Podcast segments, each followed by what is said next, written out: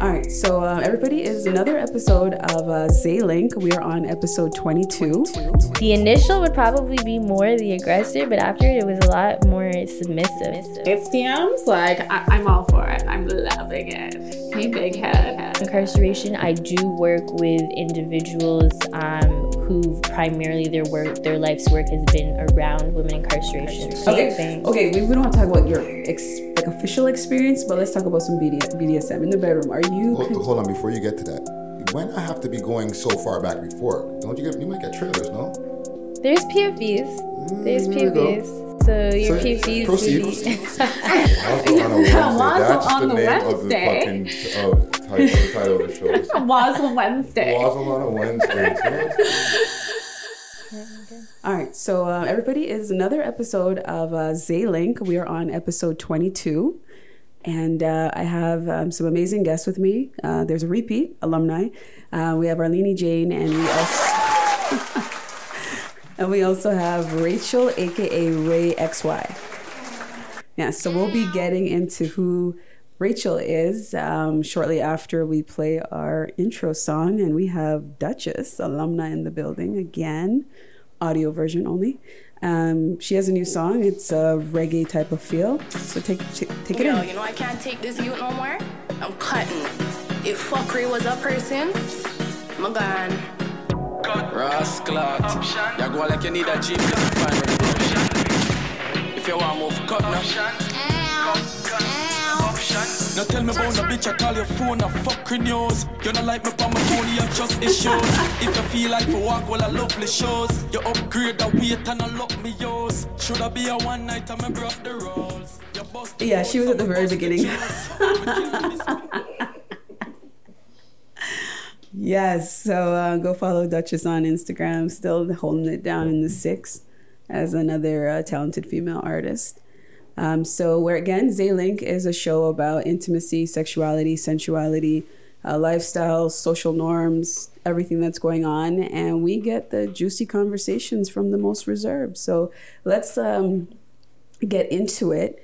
But if you do have any questions or want to know about any guests or want to be a guest, send an email to uh, zaylinks at gmail.com and uh, follow on Instagram. I'm your host, Alice Zay, so check me out, Alizé Vlogs, and uh, check out Friday Ricky Dread production, and uh, definitely check out We Love Hip Hop Network on YouTube if you are searching for YouTube episodes. Uh, go to the playlist for Zaylink, and you'll see all the episodes there. And also, clips are on the uh, Instagram pages from We Love Hip Hop Network, Alizé Vlogs, Friday Ricky Dread, and uh, Six Views as well, uncut. So uh, check it out. Good to go? Okay, so um, we're going to jump into it. And like I said, I have Rachel XY. Uh, you might know her in other forms of media for doing um, a lot of advocacy and community work. And again, uh, Arlene Jane been here before from episode one, the official one where we, um, Episode one. Yeah. well, uh, the official one. Yeah, when we did the official group podcast with a few ladies as well. So, yeah. So you've seen the growth. yes. So good, good to have you back. And again, she's representing for um, Hustle and Heal, and we'll give a little bit of shine to that shortly. So, Rachel, for those of you that don't know, is a program director, uh, dancer, co host, and um, you wear many hats I do. as a talented female in Toronto. And why don't you kind of give listeners and viewers a little synopsis as to a little bit more of what you do in regards to your titles and what you're involved with as a director, a dancer, I would say model as well, because your pictures don't lie. yeah. Um, so yeah, I guess I do wear many hats. Um, dance, choreography, that kind of um, it all came from just a passion with dance. It was um, dance hall, jazz funk, heels is kind of where it started. Um, and from that, I had a lot of opportunities to work with tribute acts, um, to work with various artists themselves when it came to uh, music videos and performances, a lot of um, shows. Um, and that's kind of just how it developed from there. It wasn't necessarily something I pursued, as opposed to just opportunities came my way. Um, and it was really just a way to um, express emotion through um, through a different form of creativity. Um, and so that's sort of how dance kind of evolved for me. Um, and then from there, as a programs director for Keep Six, Keep Six org. Keep Six org, yeah. So we are an organization that works specifically with um, criminalized individuals. So either individuals that are um, currently in contact with the criminal justice system, as well as individuals that are uh, post release and at risk youth. Um, really just advocating for um, criminalized individuals, supporting them as much as we can, uh, providing programming, and really just ensuring that they've got um, structured support and resources in place.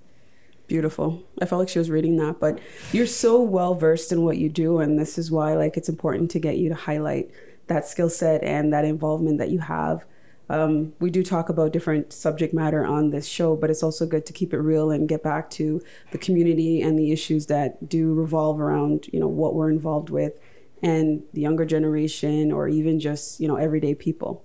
Because this is what we reflect our content on a lot of the time to address not only gossip and celebrity news, but the real stuff as well. So I appreciate that and respect what you do as a talented female. Um, so we're going to go into a few topics about yeah keep six org so you kind of gave the synopsis about it in regards to your initiatives um, anything else like is there any upcoming stuff that's going on um, so we do have a few things going on currently. Um, so there's a new program that was recently rolled out called TRAP, which is a partnership between um, Keep Six and TRAP. Um, and essentially, what it stands for is the Transition Recidivism Action Plan. Mm-hmm. Um, so it's a six week uh, program that really delves into honing in on the already existing skills that individuals have. So a lot of times I'll have um, clients and individuals that will be talking to me and be like, "Yeah, well, I truthfully I've been trapping my whole life. I don't know anything other than that." I don't have any other skill sets. What else am I going to do? And trapping, for those that don't understand the terminology, is a form of hustle, yeah. a form of selling. Um, what is it? Um, interesting goods on the black market, uh, doing that kind of stuff. So involving yourself in the lifestyle of usually drugs or, um, I guess, illegal items. Right, right. So um, a lot of people will say that um, they, they don't have any other skill sets. Um, and then we sit back and we say, okay, but during this time period, this is what you were doing. How mm-hmm. were you mm-hmm. successful during that time period? What were you doing in terms of um, competitors that are obviously in the same market that you're in? How were you able to keep your clientele? Were you not then so growing a business? A business right? Were you not growing a business? Were you not an entrepreneur? Were you not doing your your marketing and analysis? Mm-hmm. And so when you hone in and you say, well, you guys, you already have the skill sets. You just got to learn how to tune them. Then it's like, oh shit. Make like, it transferable exactly, skills. Exactly. Yeah. And that's exactly what it is. So that program really just hones in on those skill sets. Um, it really helps individuals to also be um, more expressive in terms of um, communicating as mm-hmm. well. Um, and then from there, helping them either if they're looking at getting into schooling or employment or what have you, um, then we're able to kind of provide those resources. No, I appreciate that. And if people are not involved in community work, at least try to do a little bit because it's very helpful for your own um, growth and development for you to give back and also remember where you could have been and maybe where you came from. So that's good to know. Um, so let's talk about um, the prison and police abolition component of what you're passionate about. Yes. We're yes. gonna get into the juice, but we're gonna keep it kind of kosher for, you know, the beginning part just to kind of warm Start you slow. up. Before the Casamigos comes out. oh, oh no.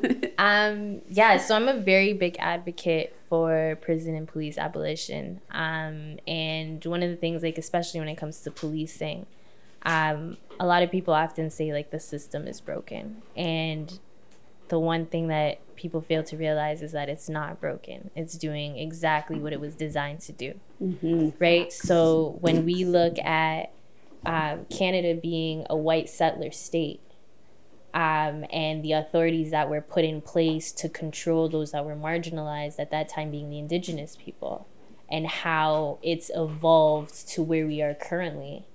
Um, the authorities or the police were the ones that were the slave catchers. They were right? So if we just look at the evolution of what policing is and look at what it is now as much as you might say inclusivity and diversity the root is still the same it's just evolved over time um, and it's so important when we look at it it's the police aren't the ones that keep us safe it's our community that keeps us safe I think it's the narrative for sure. A lot of people are misguided by. They don't understand how things were manufactured or created to work or Right. not work. But I guess again, it's about the blame game and it's about education. Once you understand what you're actually talking about, then you can really understand how to speak on it. Right, exactly, exactly. So um, that's really been sort of my focus point, um, looking at so many individuals that have been criminalized, um, be it individuals that are really just trying to support themselves, um, no matter the industry, um, women that are criminalized, and I know that's something that Arlene's very passionate about as well. Um, and that and that kind of leads just into prison abolition. Um, especially when you look at our prison system and how fucked our prison system is. And just when you're talking about prison system, I notice a lot of the time when we talk about it, we talk about like mandem or men. We don't really talk about females in prison. So is that an area that you're very familiar with to talk about kind of So I primarily, and it's very unfortunate because there isn't as much research that goes into women in incarceration as there is when it comes to men. And oftentimes, when we speak about incarceration, we speak primarily from the male perspective. Um, I personally haven't had too much exposure to women in incarceration. I do work with individuals um, who primarily their work, their life's work has been around women incarceration. So, um, Dr. Ray Reese being one of them, who's really focused on women in incarceration, specifically Black women within within incarceration. Um, I primarily um, have not had too much exposure per se. Um, I do a lot of readings when it comes to it because that is an area that I'm very interested in, and a lot of the programs that we've seen currently are again tailored towards male. Um, so I'm looking at seeing how we can build programming specifically towards women because it's not something that we hear about. And it's funny as we're talking, it kind of like just you know a bell just went off in my head, and I'm thinking the most we talk about when it comes to women being either wayward or on that slope is when it when we talk about sex workers, right in that area. So I notice when we talk about men or predominantly black men, it's like the incarcerated ones or the drug dealers. But when it comes to women, we don't even really have that conversation about women in jail. We just kind of get to sex work and then we kind of leave it there. Yeah. So it's just funny as we're speaking. It was just something that I felt like, um, yeah, it was interesting to kind of ask and Yeah. bring our attention to kind of think about that. Um, so moving on, let's talk about COVID. So with your endeavors and what you're doing, how do you feel like the pandemic has impacted you on like a personal level? So I think COVID's a blessing in disguise. Um, because one, it's really forced me to kind of look at things outside of the box. Um, because obviously, with everything having to move to virtual spaces, it's now, well, how do I reach my target audience?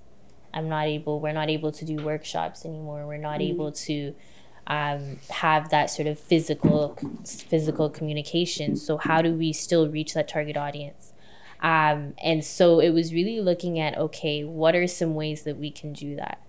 Um, and so from that, like I mean, back in uh, I was actually May thirteenth of last year. Um, we started a um, show called Connect the Six, and it was really primarily to connect the six with individuals within the community um, and celebrate um, their endeavors, what they've done in terms of overcoming barriers themselves, um, and really also just promote a lot of Black leaders within the six as well, um, and creating a network for individuals to be able to hone in and be like, oh, this person um, has this business. Maybe I can hit that person up, or this person's in the arts. Maybe I'll connect with that one. And we've had so many individuals who've cross connected through our program because of that.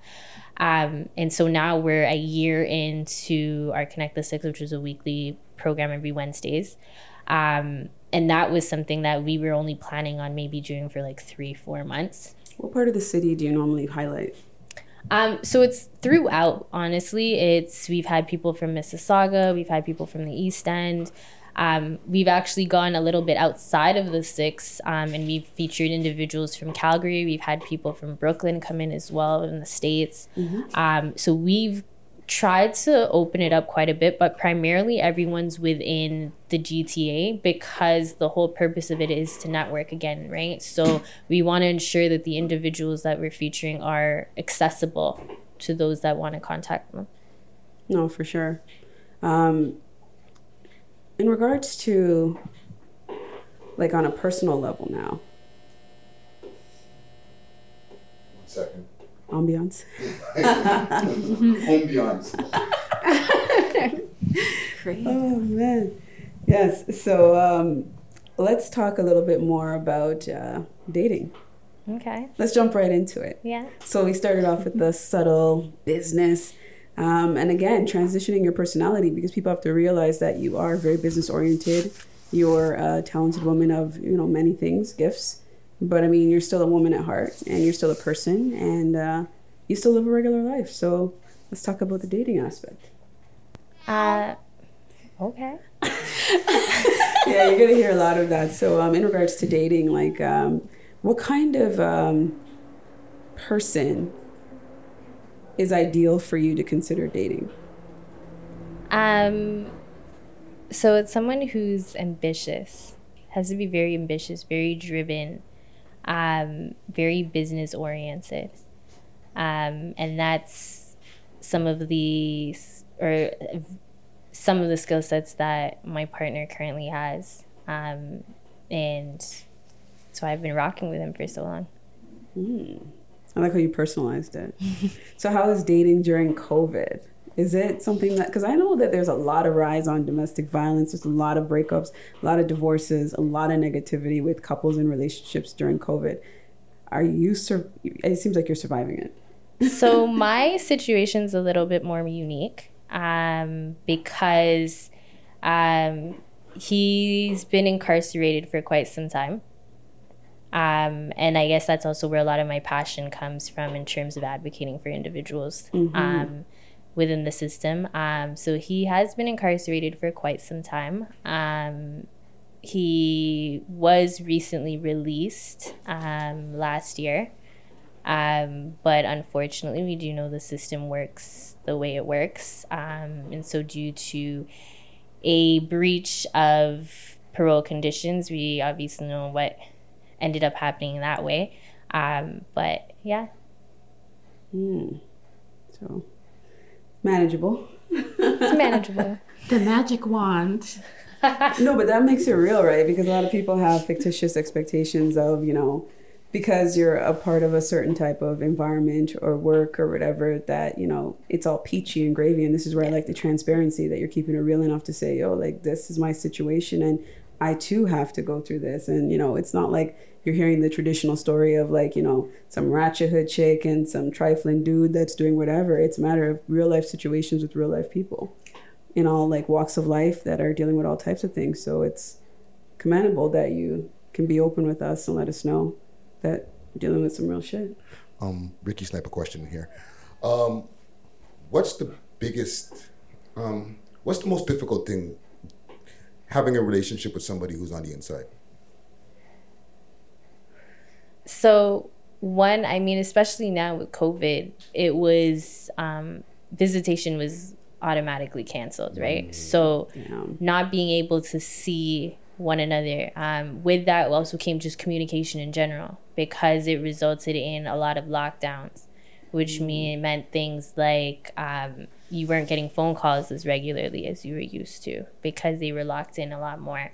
Um, video visits. Now everybody was trying to get a video visit, so you were Server. limited in terms of how often you could get video visits now, things along those lines. So it was really more the communication aspects um, because it was less contact during that time, especially during COVID.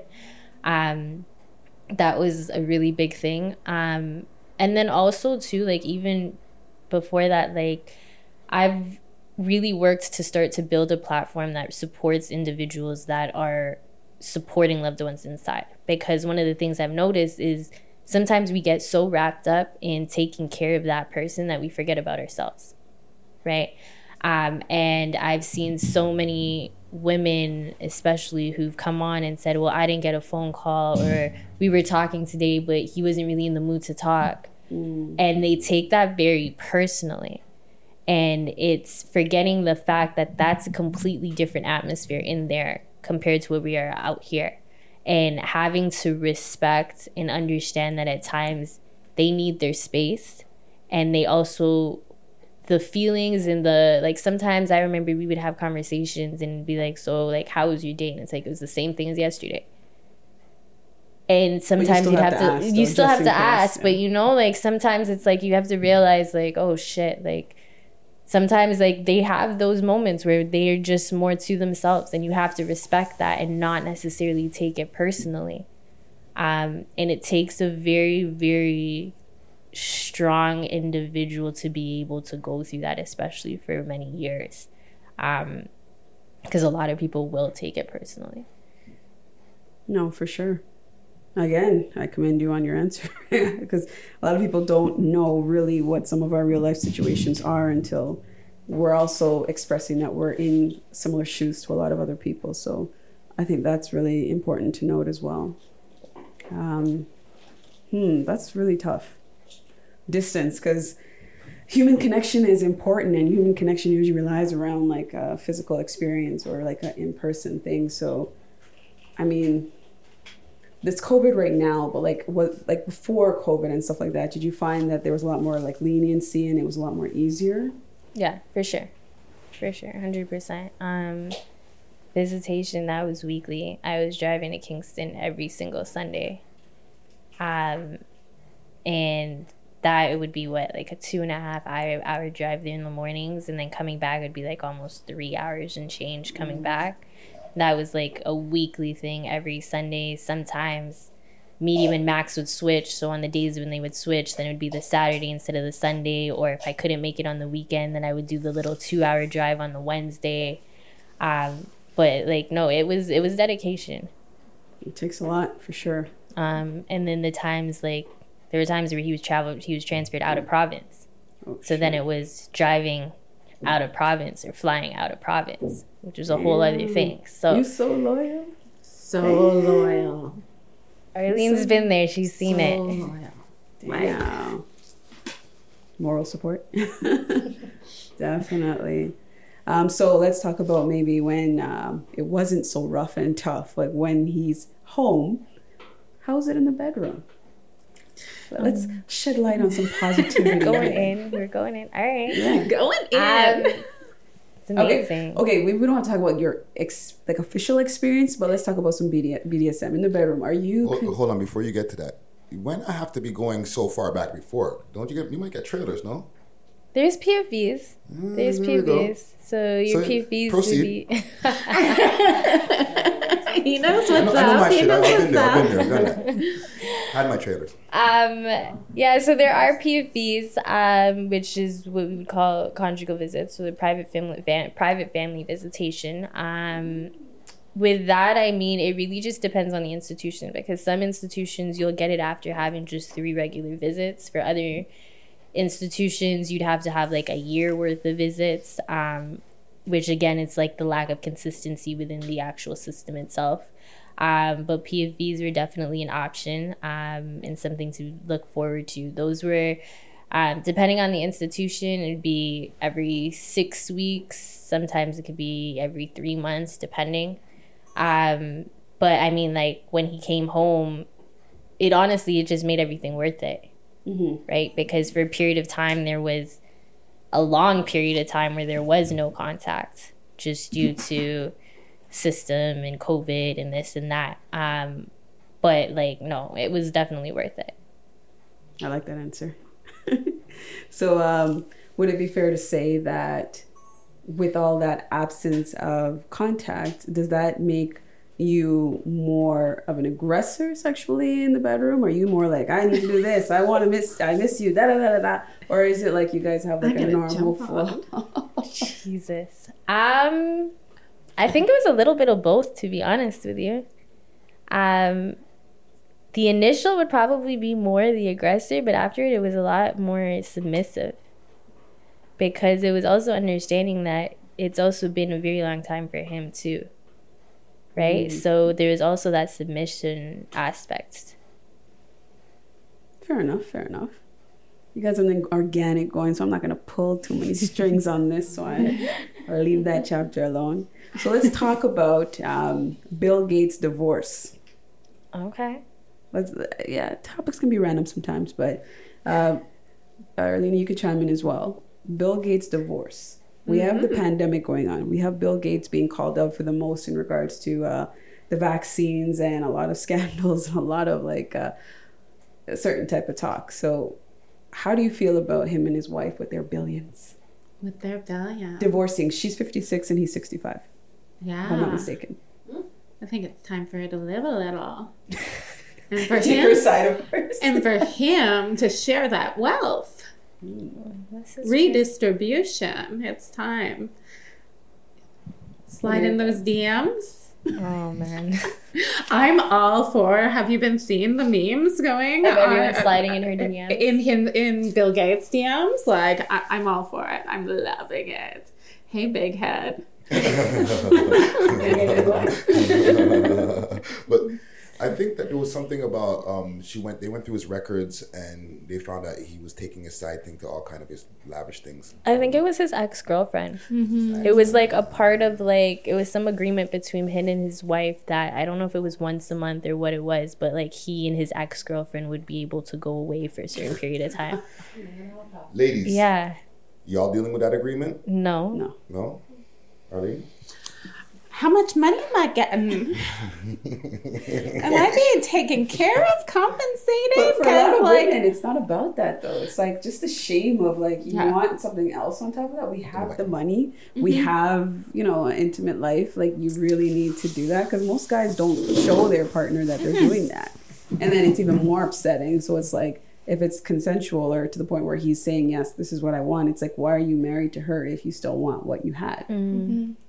Yeah. Mhm, But it's also consenting adults, right? Like when, you know, like if you're making a transactional agreement and everybody is able to have a, a say, then like why the fuck not if it works for everyone? But there's also power dynamics here. Here's a very, very wealthy, rich white man, one of the richest men in the world, right? That has all the wealth. So people are going to allow him to do what he wants to do because of that power dynamic, right? But If it was an underage girl, we'd have a problem. but it's, yeah, yeah, yeah, yeah. Oh, sure. That's a whole different, different story. billionaire, different billionaire. yes, yes, yes, yes. He's not linked to Epstein and all that. Other conversation. Um, we'll, we'll never know now, right? Yeah, that's interesting. Okay, um, so let's get into uh, some of our audience questions. Or wait, actually, before the audience questions, I uh, just want to shout out um, Chantal Dubois, personal trainer in Toronto, in Vaughan. Uh, Mother's Day special that just went down. I just caught myself some great merch in regards to some fitness uh, attire. I could I'm posting them on my story what I'm what I bought and what I'm wearing um, on a fitness journey, so you can go check it out on Alize Vlogs. Body shapers, tights, all that good stuff. And um, in regards to merch as well, Arlene, you are coming out with some merch. Uh, yes, for my um, business, for Hustle, Heal, Motivate, a private practice I have that's um, mostly therapeutic based. I offer um, I offer therapy and coaching, uh, counseling and coaching, mental health support. Um, mostly to to it's for um, those that identify as women, and um, the majority of my people I connect with are uh, criminalized women, women in the sex industry, and whatnot.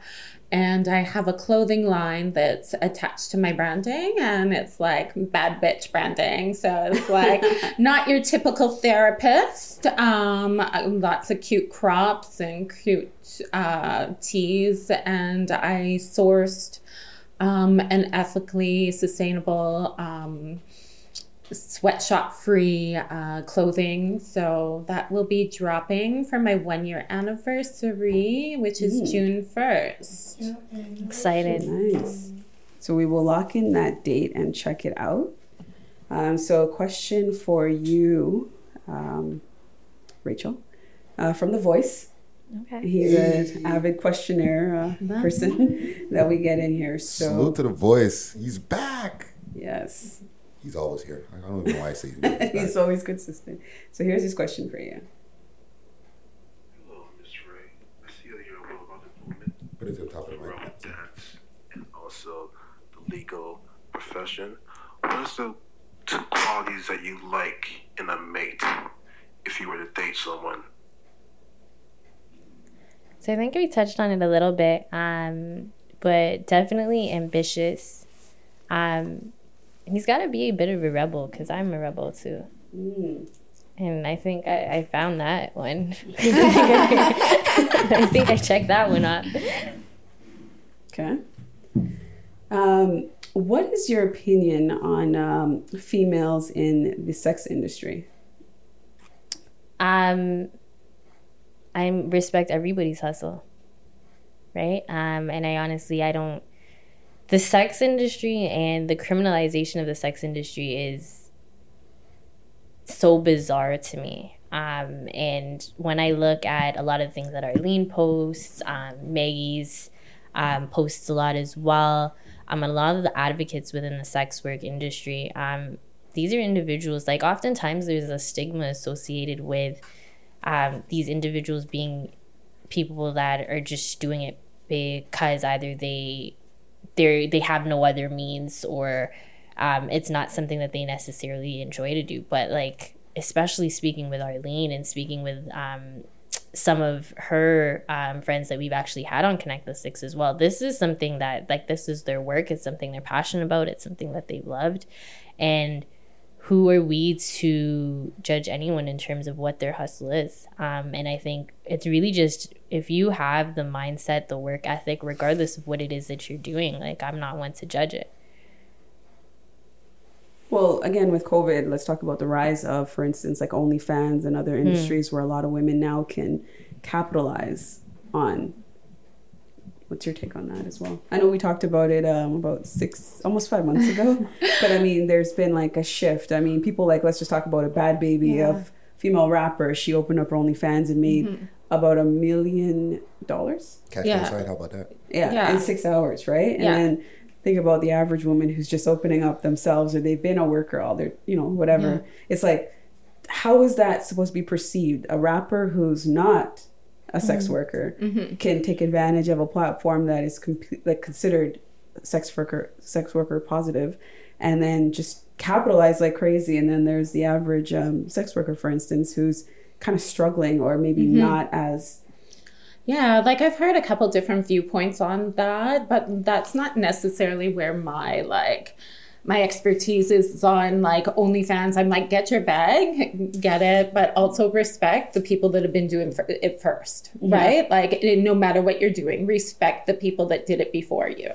And I think that's very important when you're stepping on people's toes, especially in in like work like sex work or hustling in other forms. You have to like pay your, your respects, pay your dues to those who like, you know, did the groundwork. Um, but the the thing is, is like um, COVID. You see how it's like lined some people's pockets, like Bhad Bhabie and stuff.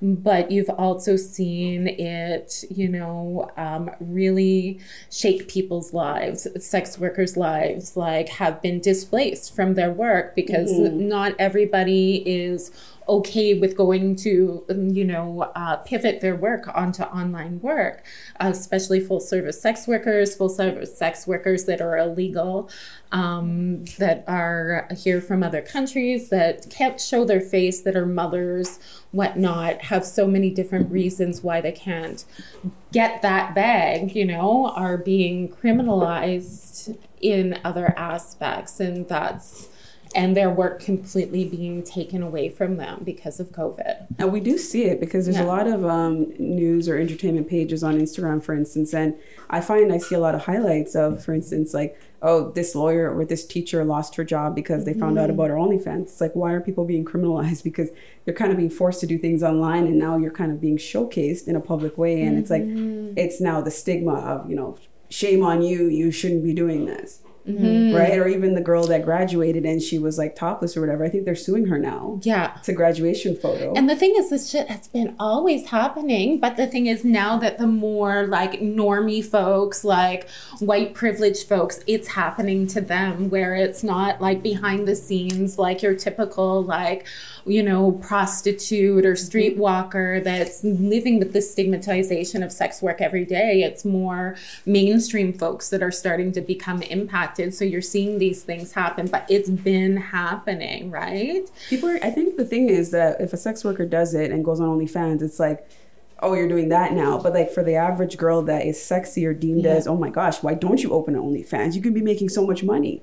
It's like, mm-hmm. just look at the narrative of how people are presenting it. Like, just Yeah. because you look good or appealing, it's like, go on OnlyFans. You don't even have to take your clothes off.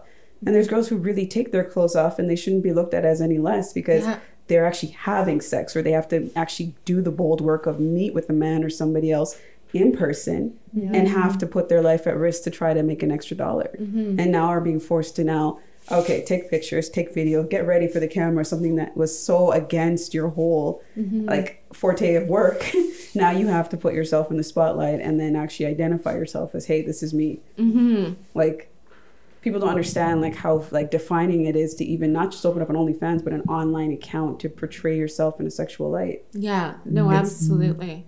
It's very intimidating and a lot of women couldn't do sex work because yeah, I'm sexy but doesn't mean I need to do that even if I want to. It's like I don't know if I have the real, you know, confidence to do it and then the women that are doing it it's like, "Oh, you're doing it? Psh, Just go on OnlyFans, easy." Mm-hmm. It's not that easy. It's, whole not easy. It's not easy, component. and like, and the thing is, is like people don't understand. It doesn't it, like anyone could hustle if they had the mentality you know? Mm-hmm. no it's like that business oriented like that business mind that you were talking about of the people in the trap program you know? That like you have to have a certain kind of mindset to be able to do it. It like and anyone could be like it's gross to say but marketable right? It's not like oh you're you're hot you're gonna just like enter onlyfans and make millions. Like not everyone's like a Bhad Bhabie you know? Like that have that clout that's going to like fill their pockets. It's There's- intimidating because then you look at, for instance, there's strippers and then there's prostitutes, but then sometimes it overlaps. oh yeah there's Right, all the time. But to face value to the regular society, it's like a stripper only needs to take her clothes off to a certain extent. And I heard in certain strip clubs, they don't even have to go naked. They Mm-hmm. can wear certain, um, I guess, I don't know if it's in the States, but I think you can't. yeah there's in laws like there's like Yeah. in peep shows and New stuff City, you can only can't go um, bottomless. Yeah. yeah different Which is states have different rules for a lot of people with the knowledge or the lack of, it's like they think that okay, stripping is easy because I don't have to really do anything contact physically with mm-hmm. somebody. Whereas, just think about the psychology. For a woman to even get into stripping, there was a whole psychology she had to go through. Mm-hmm. Then to say, okay, stripping, but now go on OnlyFans. Mm-hmm. Then to be tested again and say, oh, you just take it off. So why don't you start doing stuff with yourself now? For that person who already had filters and guidelines saying, I'm not trying to do certain things, it's like the pressure of now going online and then everybody kind of coming at you is the same thing like being in the club or the same thing with meeting with somebody in person.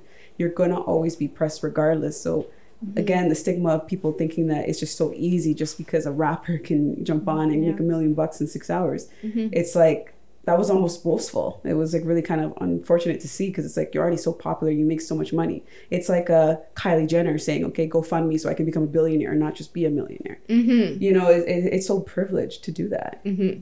and the hustle gets, I guess, underrepresented because for a woman to even make a decision consciously to say, "Hey, I want to make you know make my body a commodity for services of any extent, fetishes or sex, whatever," it's a lot. and I think that that gets lost when you have um, public figures that don't have to go through the same struggle or go through the same psychological wars that most women go through to just kind of do it and just flaunt it and say, hey, it's easy peasy.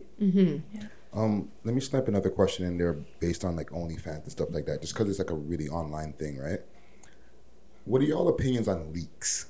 Because you know we've had guests like on on We Love Hip Hop podcast and other podcasts under the network like Chromas, right? And she um, has publicly expressed that she has to deal with a lot of leaks and stuff like that. What are y'all opinions on that? And like, why do you think that happens? She's a rapper. She's also Well, not only just for Chromas. I'm just talking just for women on OnlyFans. Period.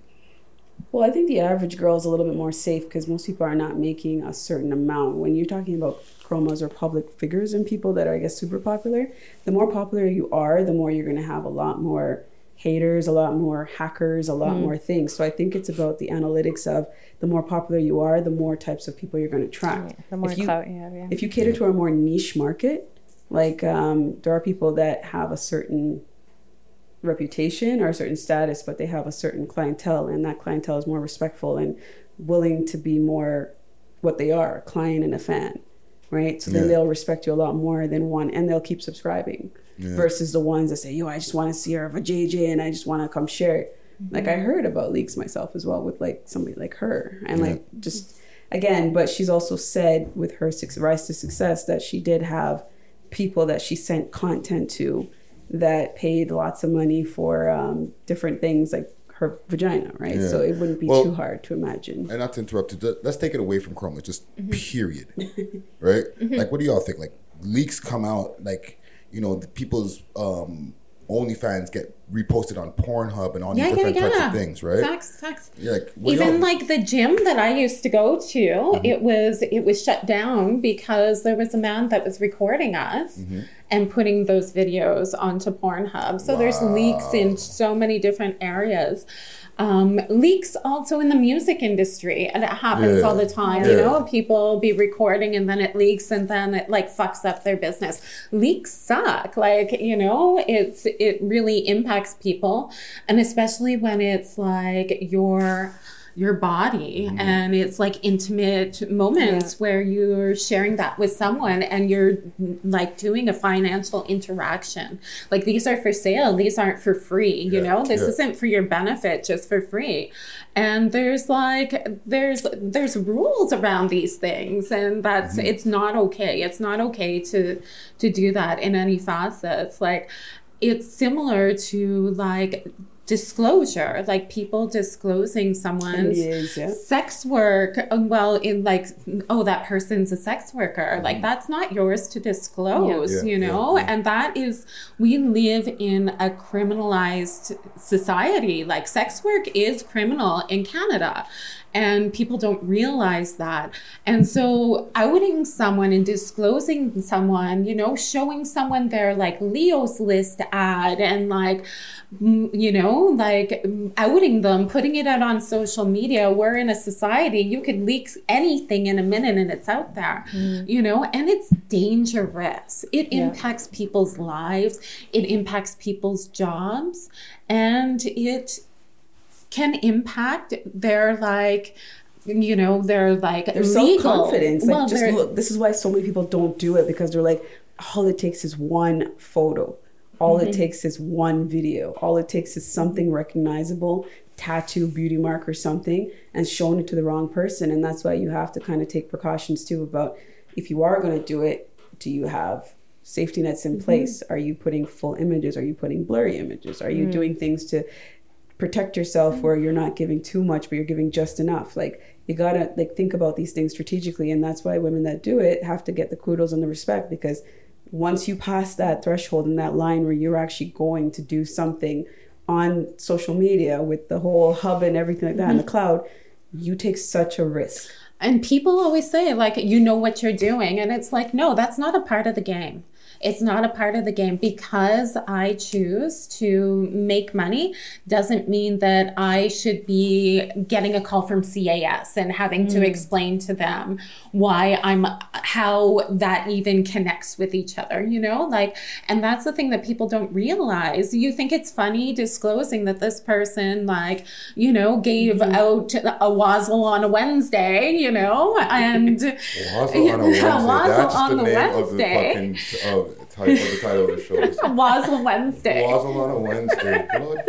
You know, like at the end of the day, you have to deal with these systems that oppress people and that criminalize people. Whereas, like, single mothers trying to like pay their rent and, you know, may not be able to get another job because people have outed their pictures or whatever. I'm from Sault Ste. Marie where when they criminal when they arrest people, it doesn't matter for what, they have this thing called the police beat. And they put your name in the paper Oh my gosh. no matter what it was. So a couple years back, they did a mass sweep of all the street-based sex workers in downtown Sault Ste. Marie, and they like arrested twelve of them. Put them their name, their fucking addresses, their addresses. So listing them like pedophiles. Like I mean, sorry. Yeah, like yeah, yeah, like, and they don't even do that. Oh they don't God. even do that half the time, you know. Probably And- serve more time than one too. Jeez. Yo, and like and what, there was like a mother, there was a dot, like there was like you know, and their home addresses. People were picketing outside of their like there was so much public shaming and horophobia that me and another girl we started um, an open letter. The police and the police um, got on side with the paper. They started like doing it, it was insane. The mayor was involved and everything. And we uh, called for we started um we started this thing called Stop the Arrest Sault Ste. Marie and we were calling for a moratorium on all the arrests because it was That's just crazy. it was so names? dangerous. It was so dangerous. So anytime they were out in the city, people were harassing them. There's the local whore. Like it was Wow. like this shit really impacts people, right? And that's gonna follow them. What was the term that you used? Horror. Horophobia. Oh, horophobia. Horophobia. Did you just come up with off the dome, or was no, that no, like a- that's been around. That's Yeah? been around. Really yeah. like two titles today. Wazzle on. Wednesday and What- Horophobia. I don't know which one we're gonna use today. Holy. Wow. Yeah, that's Horophobia terrible. might not go on YouTube though. Not good. Mm, not but good. the exciting thing is, um, and I'm not sure if you knew about the Bedford Challenge that happened years ago, um, where three sex workers took the Supreme Court, went to the Supreme Court and took the Canadian government um, to court, sued them because of the sex work laws, and they were deemed unconstitutional. Like unanimously, the highest court in Canada said these are like these uh, oppress sex workers and you know put sex workers at risk. And so the it was Stephen Harper and he was just like he rule overruled it and mm-hmm. put a new legislation Really? a new Don't get me started. legislation on the table and just like didn't listen to anything that the Supreme Court of Canada said and then implemented heavier laws. Some of them were regurgitated, but we just launched March 30th and a new charter challenge and we're going back to the Supreme Court again to challenge the new laws that he Hopefully brought it, forth. it gets, Yeah. you know, looked at and actually changed because that's some bullshit right there. Mm-hmm. Wow. Sault Ste. Marie. Damn. Yeah. Okay. So are both of you guys feminists by any chance? I would say yes. Yeah. I would say yes. Just a question. Yeah. Um, so what is your background, uh, Rachel? Are we talking like Cultural. culturally? Ah, Okay. So I'm Jamaican, Chinese, and Spanish. Cool mix. Fascinating. Arlene? Finnish. Finnish? Yeah, and French. French. Okay. Wow, which one? Uh, uh, Fr- France or like? uh, Quebecois. oh, okay. Got some French in the building. Vive la, sabre- la, la Sabrance. La belle province. Yeah, just wanting to, you know, give some culture and some background to our uh, listeners and uh, viewers. Um, do you guys, okay, so I guess I can open up to both of you now at this point. Do you consider yourself to be a sexually charged woman? Ooh, we're getting deep. That's all we do. I'll let you answer that one first. I feel like I'm a sexual woman. Like I'm I'm very sexual, more on a sensual side. I like but Emo girl? Emo girl? not emo, like but I'm vanilla at the same time.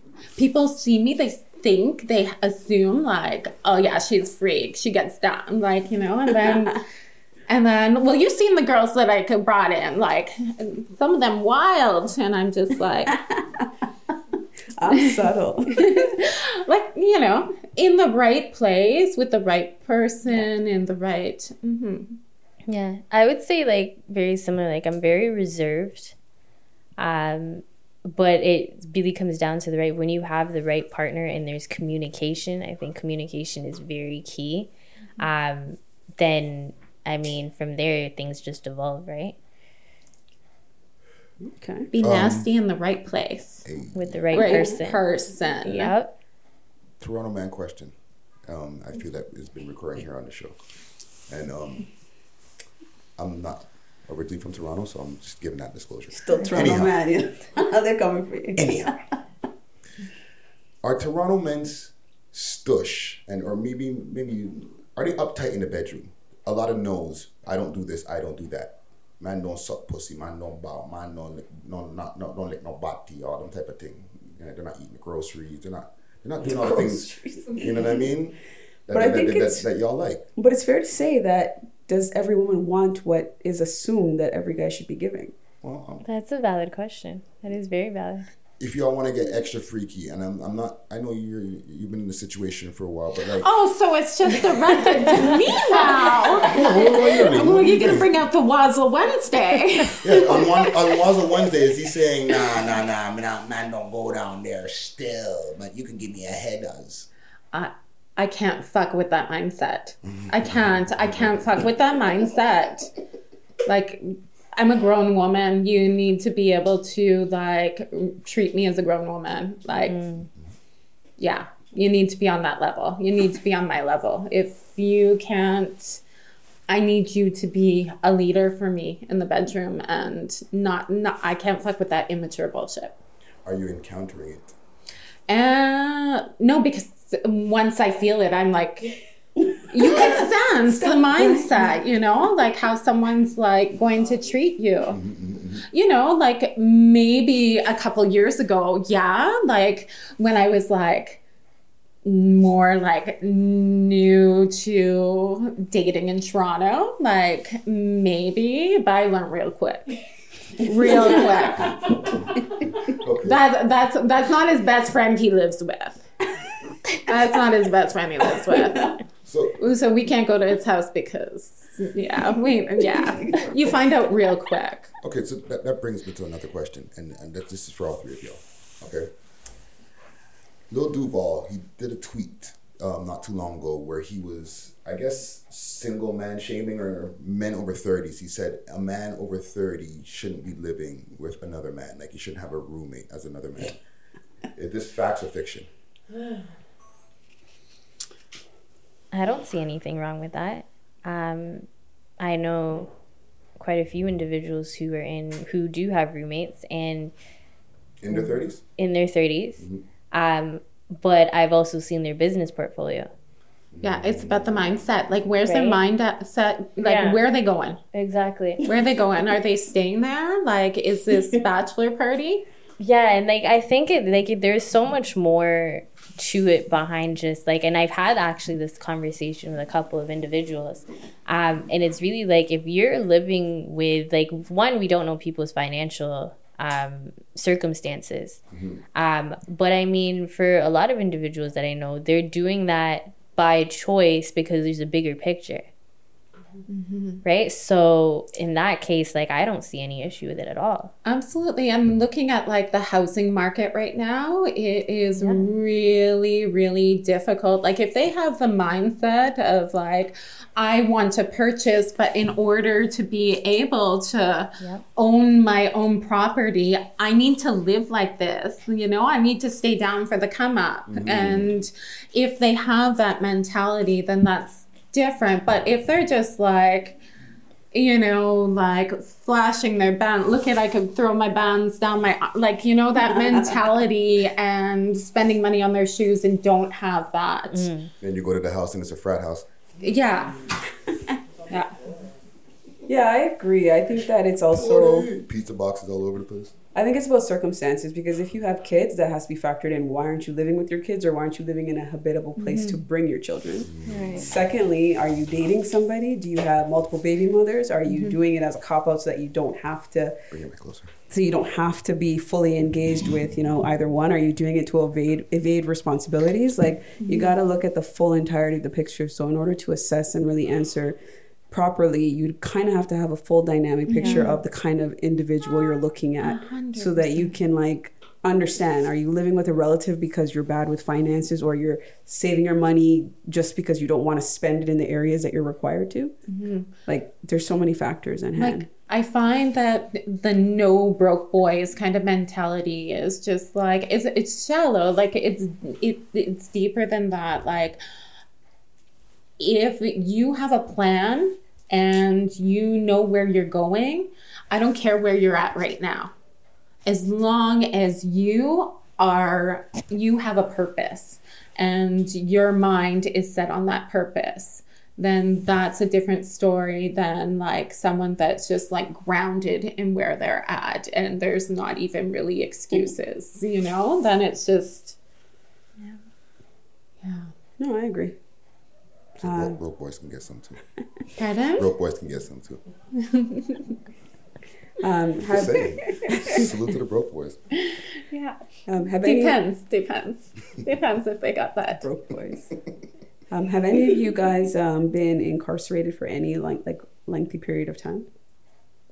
um, I wouldn't say lengthy, like in comparison to, you know, like people that have, you know, done real time. I haven't done real time, but yes, I've been incarcerated. I've um, done like mini time. Um, all of my charge, I just got a pardon last year. Nice. Um, took me over a decade to get a fucking pardon. Um, uh, a little info about me is like I come from like a history like I grew up on the streets like a baby. Like I was my daughter's age when I was on the streets. And so I was dealing with police and the police system at a very young age.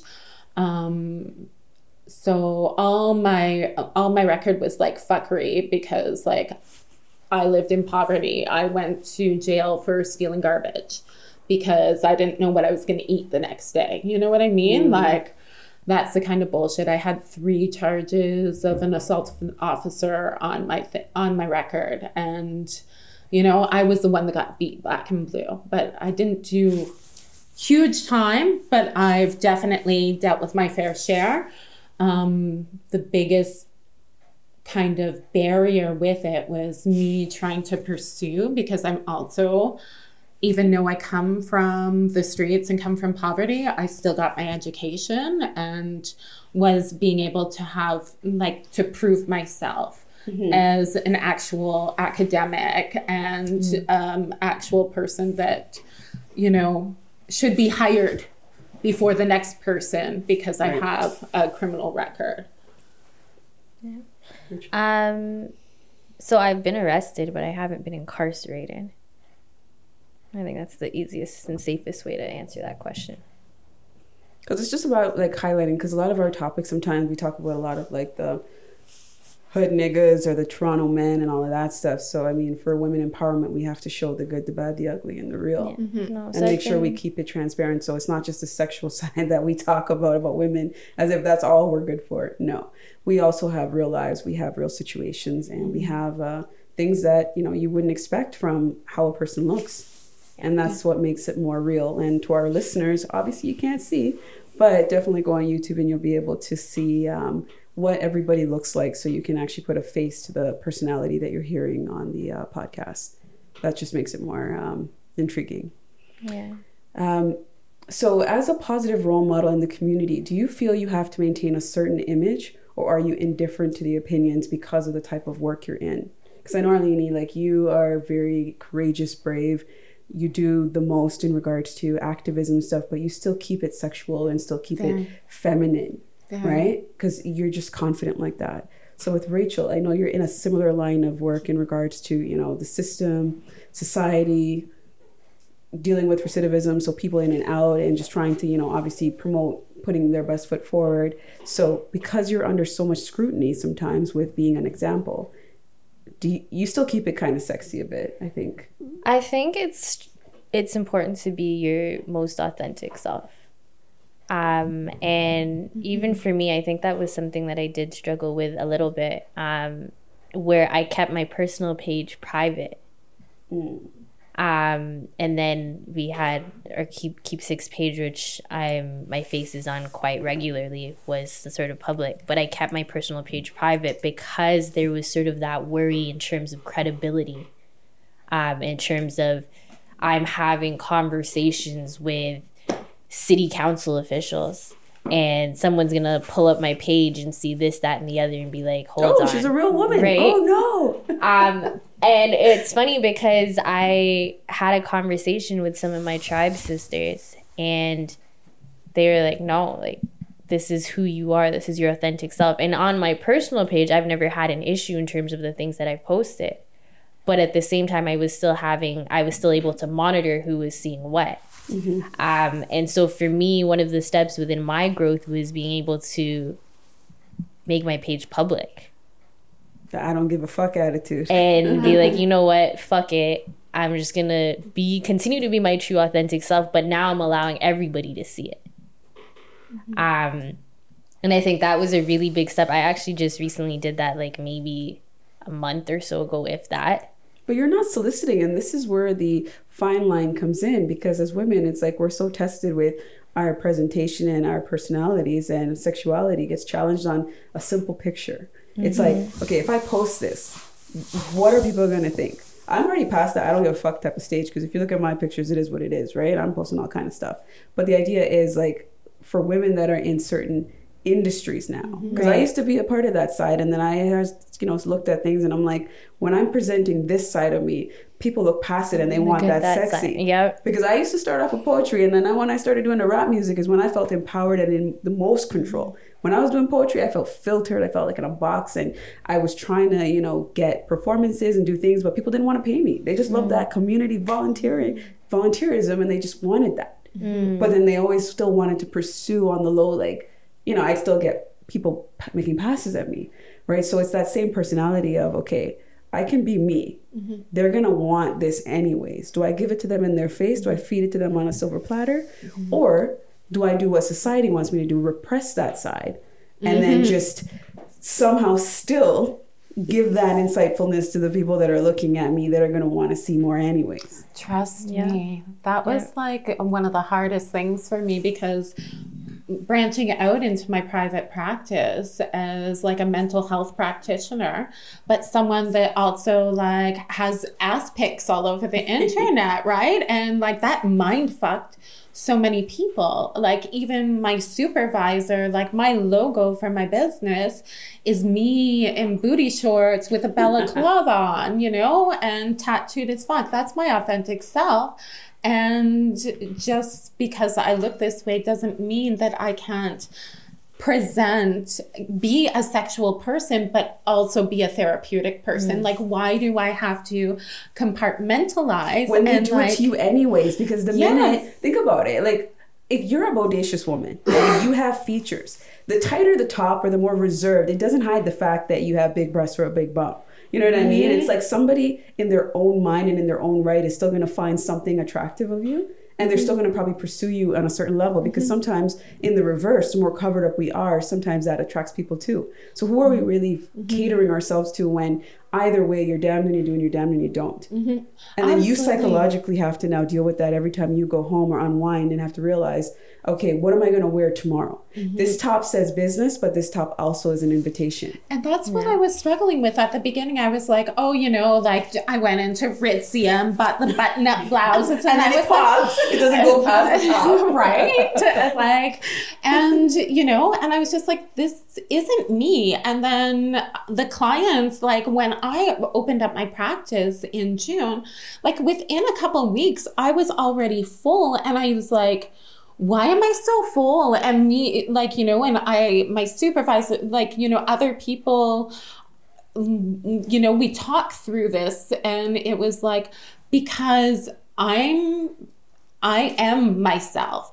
And so there is a niche of people that want mental health support and want therapy that don't feel like they want to go to see the nice, you know, middle aged white woman that, you know, Covered in tats. that doesn't have any life experiences, you know, or there's this woman that like is authentic, talks about her like, you know, her criminal history, her life on the streets and, you know, I talk about my connection and my relationship with the sex industry. I talk about, you know, I I'm transparent. You're a mirror for them, right? That's mm-hmm. what the reality is, is that when we're mirrors for people, we also see ourselves and they see us for who we are. I wouldn't have. I wouldn't have the people coming to me and, you know, but at the same time, there's conservative bodies like the Ontario School of Social Work that oversees things that if they see my Instagram page, you know, then like I'll have to defend myself in front of these conservative bodies because you know, because of that stigmatization and because it's not normalized to be confident in your sexuality and stuff like that in such aspects. So it's mm-hmm. it's interesting when you cannot combine the two. You made a really good point too in terms of like just individuals that are seeking support but they're not seeking it from that traditional conservative conservative individual. And that's something that I've seen too like there's so many individuals that provide certain levels of mental health support or programming or resources. Mm-hmm. But if somebody can't relate to you, Yeah. then you're not getting through yeah. And it's that's where that that lived experience comes in that that need for authentic mentorship comes in. Because they're individuals who can say okay um, we can speak from an academic standpoint. Yeah i've done the academics but i've also lived the the life as well. So i'm able to i'm not just telling you something because i've learned it from a book so to speak i've learned it from what my practice is supposed to be but it's i understand i can relate i've been there Yeah. and it puts it helps to build that level of rapport People are going to share with me shit they're not going to share with anyone else. You know, like It's diversity. Yeah. If you look around the table right now, we all represent different um, demographics and we Yeah. represent different things. Like we share a few things in common. We both we all have tattoos. Yeah. You know, we all um, understand sexuality. We understand the system. We understand certain Yeah. things. And the average person that would walk through this door would be able to say, "Okay, I can relate to at least one of these women." Hmm. If we all looked very staged or mm-hmm. fit the profile or the bar of what somebody's supposed to mm-hmm. expect, is this is what we want to present, then it becomes awkward. So I think it's great that you ladies both embody yourselves and feel the confidence to finally be able to be your true self, which is always evolving, but it's always at the speed that you want to be seen as. and challenging the system while we're doing it. yeah, no, for That's sure. the one thing that I like honor and love about Rachel and kind of like brings us together is like we both have that like passion to be who we are, but still like, you know, really try to change and fuck up the system in the meantime that we've seen. I like it. Fuck up the system. um, so, um, audience question: Is chivalry chivalry dead? it's not very common Yeah. It was so I'll say that much Okay. Um, it's not very common i think there are certain i think there's still individuals that um display it and it's it's funny though because they stand out because it's not common so when you mm-hmm. do see those those few individuals it's like whoa like you know and they become sort of that like that talk mm-hmm. around like when you all the girls get together. It's like, yeah, but did you hear about this person? He, he told me to walk on the inside of the sidewalk. He must not He be. opened the door for he me. must not be from Toronto. So it's still there. It's just rare, and when it is rarely seen, it stands out and it mm-hmm. resonates and it kind of sits in there. Okay. So, um, hmm, what's would you say is the biggest turn on and turn off from a partner? I'm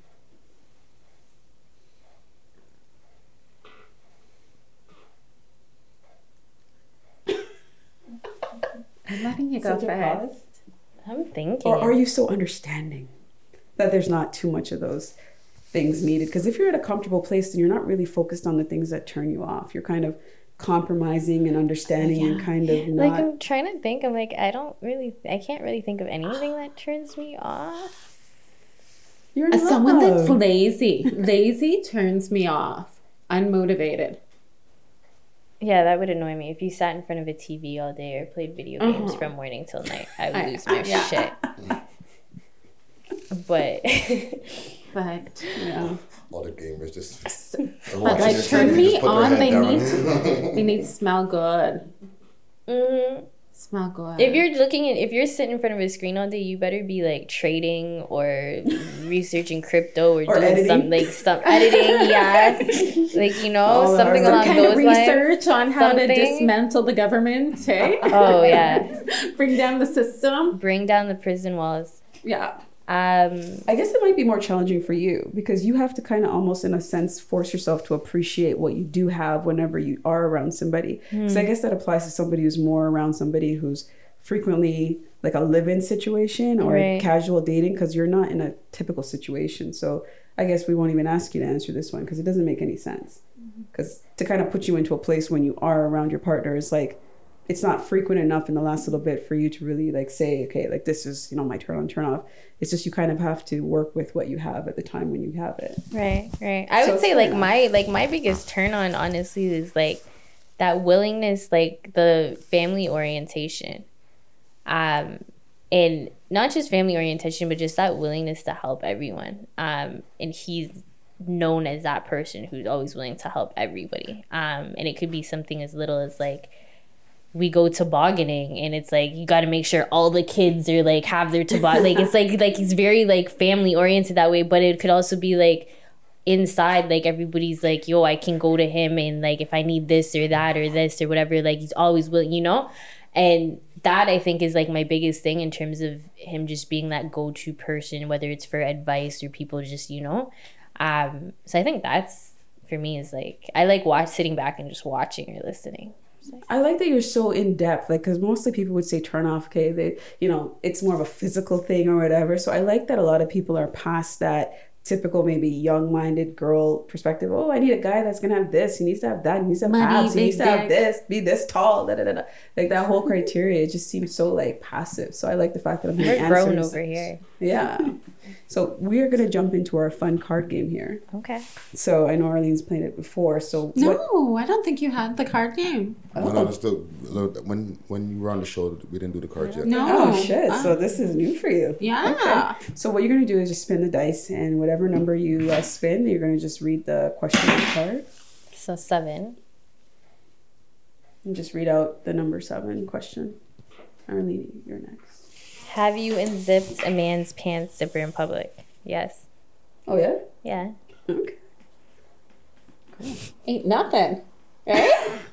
Now It was like I was waiting for something. I was like, what? Just like that, eh? Just like that. You ain't gonna tell us. No, Okay. just like that. don't ask, don't tell. But we're saving that for the Cas- Casamigos, eh? That's what we're saving that for. The Casamigos. The Casamigos.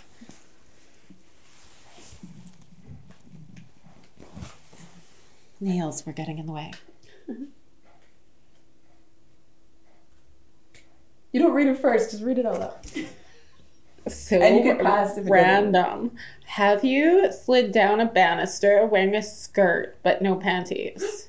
That just sounds painful. Yeah, I could just like my butt's not moving. I could just like see like I'm stuck. And like You I have to be wear like super wet or something to keep going sliding without any issues. like uh, yeah, or like which thing are you lube the staircase or something, eh? I don't wear panties. Oh, so shit. there we go. No panties on or Lady Jane. okay, so what you got? Have you had penetrative sex with two people at the same time? No. Because I was gonna be like, this is gonna be a fun Casamigos night. Getting all the dirt tonight. She's excited.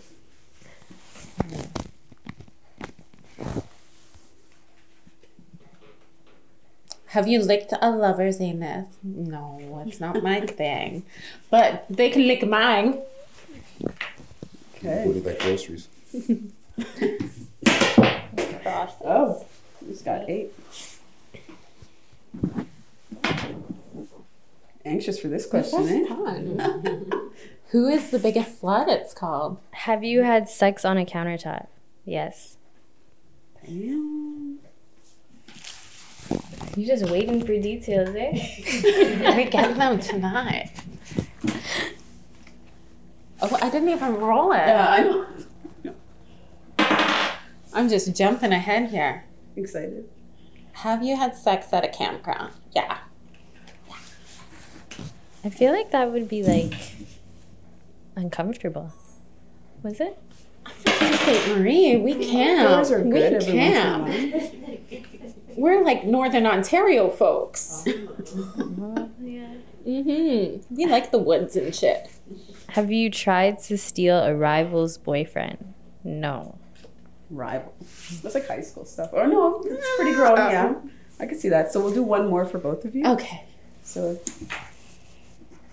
I keep getting that four. Let's see. Have you pretended a penis was a joystick or shift gear? Not I guess a hand job because it's like. Yeah, but I've never like. yeah. Second gear, I'm third not a gear. car person. Like I just start started driving, so no. Didn't. Okay. Oh, this is the rules. Oh, okay. Have you asked your a lover to bite your genitals during oral sex? No. You're what? to Bite your- genitals during oral Well, let's sex. just say vajayjay. like nipple. Yeah, it- that's probably better. I've never asked for it to be done. New ideas. Do, do you get any? Uh, to answer questions, Yeah. I just ask them, or I present them. well, uh, that's it for our question period. But I think our conversation was really good. I actually wanted to keep going, but uh, we do got to cut for time. Um, but I think that if people want to find out more about both of your initiatives, they should definitely follow on Instagram, send DMs, and get connected because you guys are really doing great work in the city and in the community. And as women, I always appreciate having ambitious women to, uh, what is it, tap my hat? What? Take my Tip. Tip my hat. Yes, there we go. Because I wear many hats myself. But um, yeah, I was really inspired by our conversations today. And I think a lot of people are going to start asking some questions. Hopefully, they follow and they try to even get involved with what you guys have going on. And yeah, I- I just want to say, like, keep it balanced. As long as you feel like you're you, and if you start feeling lost, just get do what you need to do to get back to you. Because if we're evolving as people, then we're always in a state of change. So who we were three days ago may not be who we are in two weeks, right? Different experiences happen. So I just think that it's always good that we get back to where we feel most comfortable because we are always forced by the elements to sometimes stray. So that's my Appreciate that. advice. And Appreciate it. yes, always a pleasure. Thank Arlene, you for having us. seeing you again. And um, Rachel, thanks for coming through and uh, bringing that transparency. And I always appreciate the honesty that a lot of the guests bring forth because it's hard. Sometimes it's not easy to just talk to people you don't know, but sometimes we speak our most honest truth to people we don't know. Mm-hmm. And it, it works out better that way sometimes because it's like, what do they know to compare what you're telling them to? It's true. Like, Yeah, it's true. And thank you for like creating a safe space too. Um, because I think it's very important. I know it's something that we've talked about a lot in terms of like within the city, mm-hmm. um, that that being an opportunity. So I mean, I've been watching um, Zalinks for well since you guys were on, which was back in December. Um, but really, just creating a safe space for individuals to to come on. Um, no, and and like not just a safe space like a space that really like challenges the norms in different ways. As much as you like don't dive into politics like mm, like rachel and i may have you do. You do. You really challenge the norms in society and and you're like targeting a lot of people that wouldn't uh, listen to these conversations before you know like you're Yeah. you're really reaching a lot of people that need to be reached and like that's thank you for that Thank you. yeah you're dope Yay, Zalinks. yeah, so uh, we try to keep it real here on the show. We try to keep it transparent, and I think we do a really good job delivering that. Nothing is ever coached or pre-screened. I don't let any of the guests know any questions in advance for good reason because we bring the authenticity. even if they try even if they try It just goes down like that. But again, it's a safe space and it's comfortable and it's relaxing, and you know we can have our you know beverages. We can keep it chill, and I mean we're here to deliver a great experience, and that's all we want you to do is take away something you didn't learn or know before. So appreciate it, guys. Follow Zalinks on um, Instagram, Alizé Vlogs. I'm your host. Uh, follow Friday Ricky Dread. Follow um, We Love Hip Hop Network, the umbrella company for all of this. Follow Arlene Jane on Instagram and follow Rachel XY. crazy. Oh, sorry. Yes, I, I don't know the last name, but um, Okay. Yeah, your profile. We'll have your handles on Instagram. Um, We sorry. popping up on the screen and stuff. Yeah. I got a song for lead us out too. Um, we did talk about Lil Duval earlier, so I'm gonna lead, lead us out with his tune "Smile." Um, I'm not gonna say the B word though. Let's go.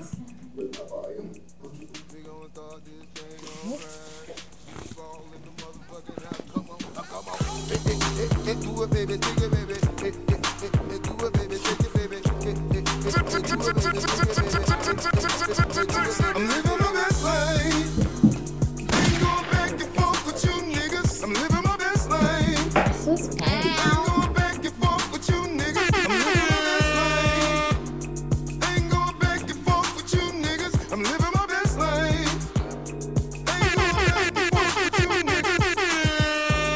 You got a lot to be smiling for.